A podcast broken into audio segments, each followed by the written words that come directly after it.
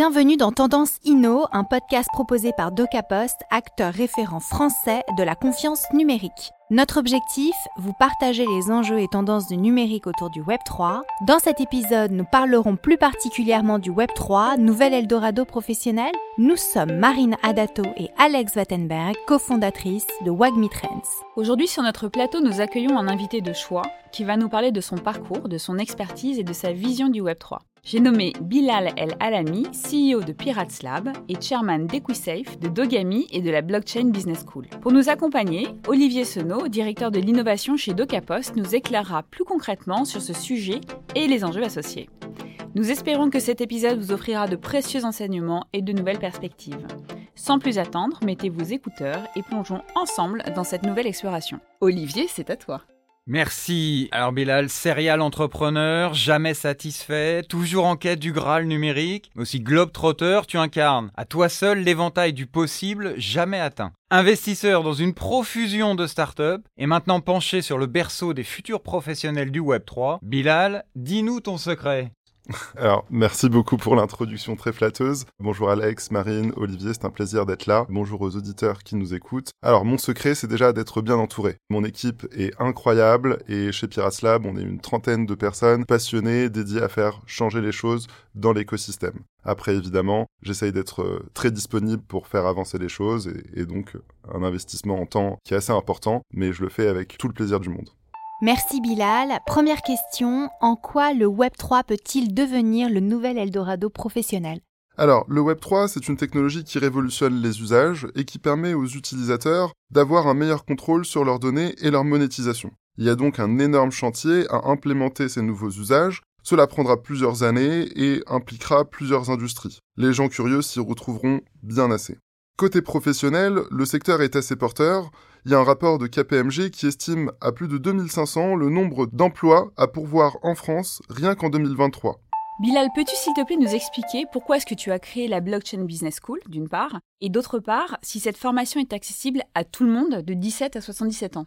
Alors, comme je l'ai introduit dans ma réponse à la question précédente, j'ai moi-même recruté une centaine de personnes l'année passée et je considérais avoir recruté de manière assez frénétique. Quand j'entends le chiffre de deux mille cinq cents jobs à pourvoir en deux mille vingt-trois, alors je me dis, un, que le marché n'est clairement pas prêt pour tes emplois, mais aussi qu'il y a une opportunité à former ces futurs candidats qui sont recherchés par les entreprises. Ensuite, si on fait un pas en arrière, il y a trois raisons majeures pour lesquelles on a voulu s'investir dans l'éducation. Le premier, c'est créer une formation de référence pour accélérer la transition des technologies web trois dans leurs industries. Je pars du principe que pour légitimer encore plus notre écosystème, il faut une formation de référence pour cet écosystème-là. C'est vraiment l'ambition qu'on a voulu initier avec la Blockchain Business School et ce premier bootcamp qu'on appelle en interne le M B A de la blockchain. Deuxième raison, c'était de créer une formation transversale à l'image de la transversalité des implications et des technologies web trois. La blockchain étant elle-même une combinaison de technologies de bases de données distribuées et de cryptographie, on se rend compte que les applications nécessitent une certaine transversalité des enjeux métiers. Et donc c'est un peu l'A D N qu'on veut inculquer à la Blockchain Business School, d'avoir un parcours transdisciplinaire, tech, business, produit, afin de créer plus de porosité entre ces métiers. Troisième raison, un peu égoïste, je vous l'accorde, avoir un vivier de talent qu'on pourrait recruter dans l'une des trente boîtes de notre écosystème qui est en train de grandir mois après mois. Au-delà des recrues qu'on aimerait sourcer, on aimerait aussi évidemment sourcer des entrepreneurs qui vont venir créer et nourrir notre écosystème et le faire grandir avec nous. Pour entrer dans un peu plus de détails, l'ambition est de créer une école. Une école va donc héberger plusieurs formations. J'ai rapidement mentionné la première, qui est ce bootcamp, qui durera trois mois et qui est à destination de personnes plutôt professionnelles qui sont en recherche de mise à jour ou d'amélioration ou de certification de leurs compétences web trois dans leur métier. Cette formation qui compte seulement six heures par semaine peut se faire en parallèle de son travail et coûte trois mille neuf cent quatre-vingt-dix-neuf euros. Ce montant peut éventuellement être amorti avec l'utilisation du crédit professionnel de formation auquel tous les employés ont accès. Toutes les candidatures seront étudiées dans ce bootcamp. On pourra donc prendre des nouveaux diplômés qui sortent de l'école. Néanmoins, comme je le disais, elle est beaucoup plus adaptée à des personnes actives. Pour les personnes un peu plus jeunes, on ambitionne en septembre prochain de lancer un parcours en alternance. Ce parcours en alternance aura la même A D N, tech, business, produit que le bootcamp. Néanmoins, ce sera plus adapté, sera plus adressé à des profils plus jeunes et la configuration sera aussi plus adaptée pour accélérer leur connaissance pratique de l'écosystème. Merci Bilal. Est-ce que, s'il te plaît, tu pourrais nous partager tes priorités deux mille vingt-trois ? Pour répondre à ta question, Alex, je vais commencer par vous donner un peu plus de contexte. J'ai été entrepreneur depuis deux mille dix-sept deux mille dix-huit dans l'écosystème et je me suis rendu compte de plusieurs frustrations. L'écosystème étant très jeune, il nécessite encore beaucoup d'outils pour que tout un chacun puisse vraiment se développer de manière indépendante. À l'aune de cette frustration, je me suis senti investi d'une mission. La mission de créer les outils et le soutien nécessaires à cette transformation technologique mais aussi culturelle que représente le web trois. Pour ça, j'ai identifié quatre piliers sur lesquels je travaille. Le premier, c'est ce qu'on appelle le lab. C'est la structure physique d'accompagnement des entrepreneurs qui compte trois programmes. Le Startup Studio où nous initions les projets. L'accélérateur où on accélère des projets extérieurs. Et ce qu'on appelle le parcours intrapreneuriat où on essaye de créer des joint ventures avec des corporates et on pourra y revenir. Le deuxième pilier sur lequel je travaille, et on en a parlé aujourd'hui, c'est le secteur éducationnel pour pouvoir former les futures générations d'entrepreneurs et d'employés. Le troisième, c'est le financement. Jusqu'à présent, on a investi près de trois millions d'euros avec nos fonds propres et on a envie de pivoter notre modèle vers de l'asset management et on a récemment, je peux l'annoncer ici, closé un petit fonds d'incubation de trois millions d'euros qu'on a investi à hauteur de vingt pour cent et qui a été co-investi avec différentes family office et des fondations blockchain afin de soutenir le développement de leur écosystème, afin de financer la croissance. Enfin, l'aspect culturel, qui est très important parce que la révolution web trois, c'est aussi une révolution culturelle, au-delà d'être une révolution technologique. Sur le pan culturel, on est à l'initiative de trois projets.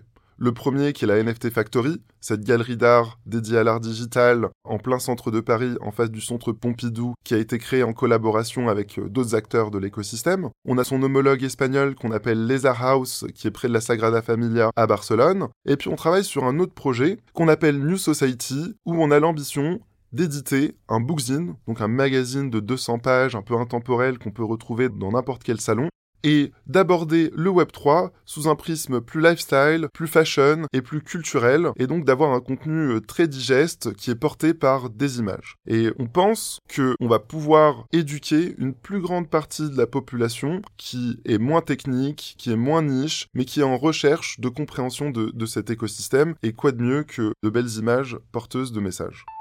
Des beaux projets donc à suivre avec attention pour s'éculturer en deux mille vingt-trois. Avant de conclure, Olivier va nous ouvrir les chakras de réflexion sur ce sujet. Olivier, nous t'écoutons. Merci Bilal pour ce panorama large des opportunités et des modifications des habitudes engendrées par le web trois. Je dis modification des habitudes parce que surfant sur ton succès Dogami, le Tamagotchi trois point zéro pour lequel tu coches vraiment toutes les cases. Tu parles de N F T, tu parles de Play to Earn, tu parles de Metaverse, de Pétaverse aussi. Dogami, c'est le jeu qui rassemble les buzzwords et qui s'installe, on peut te le souhaiter, pour durer. Ne manque plus qu'à connecter ChatGPT pour animer le chiot pendant le sommeil de son maître et te voilà projeté dans la hype du moment. Alors plus sérieusement, le jeu comme moyen d'apprentissage du web trois, c'est un premier tournant dans ce tsunami des évolutions avant d'enclencher celui de la révolution du travail tel que tu le présentes, mais aussi la révolution de l'apprentissage au travers notamment de tes écoles.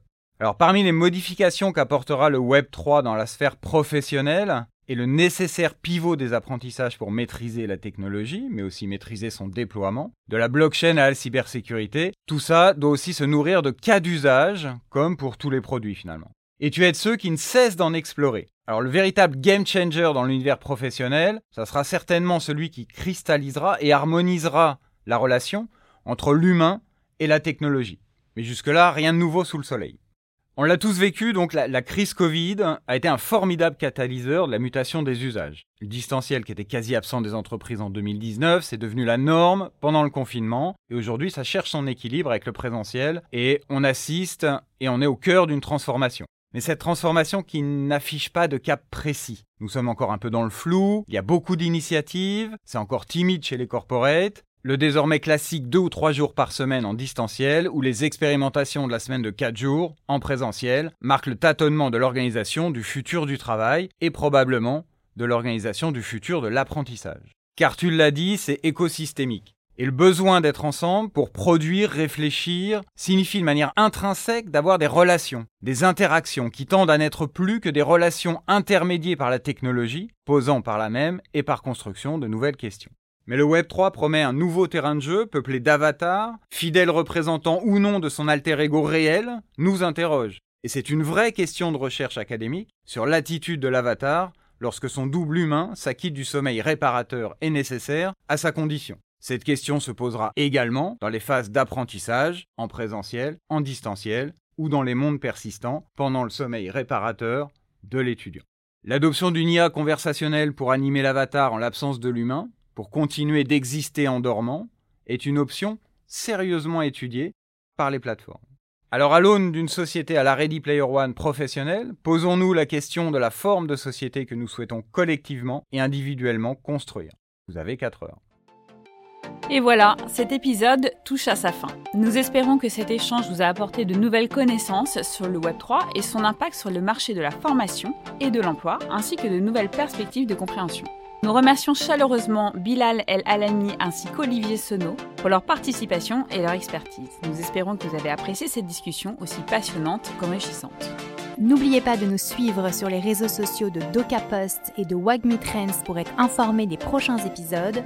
Tendances Inno, c'est fini pour aujourd'hui, mais n'hésitez pas à nous envoyer vos commentaires et bien sûr à partager cet épisode s'il vous a plu. Nous serons ravis de vous lire et de vous répondre. Merci de nous avoir écoutés et à très bientôt pour un prochain épisode avec un leader du web trois. Retrouvez cet épisode sur le site de Docaposte ainsi que sur toutes les plateformes de podcast.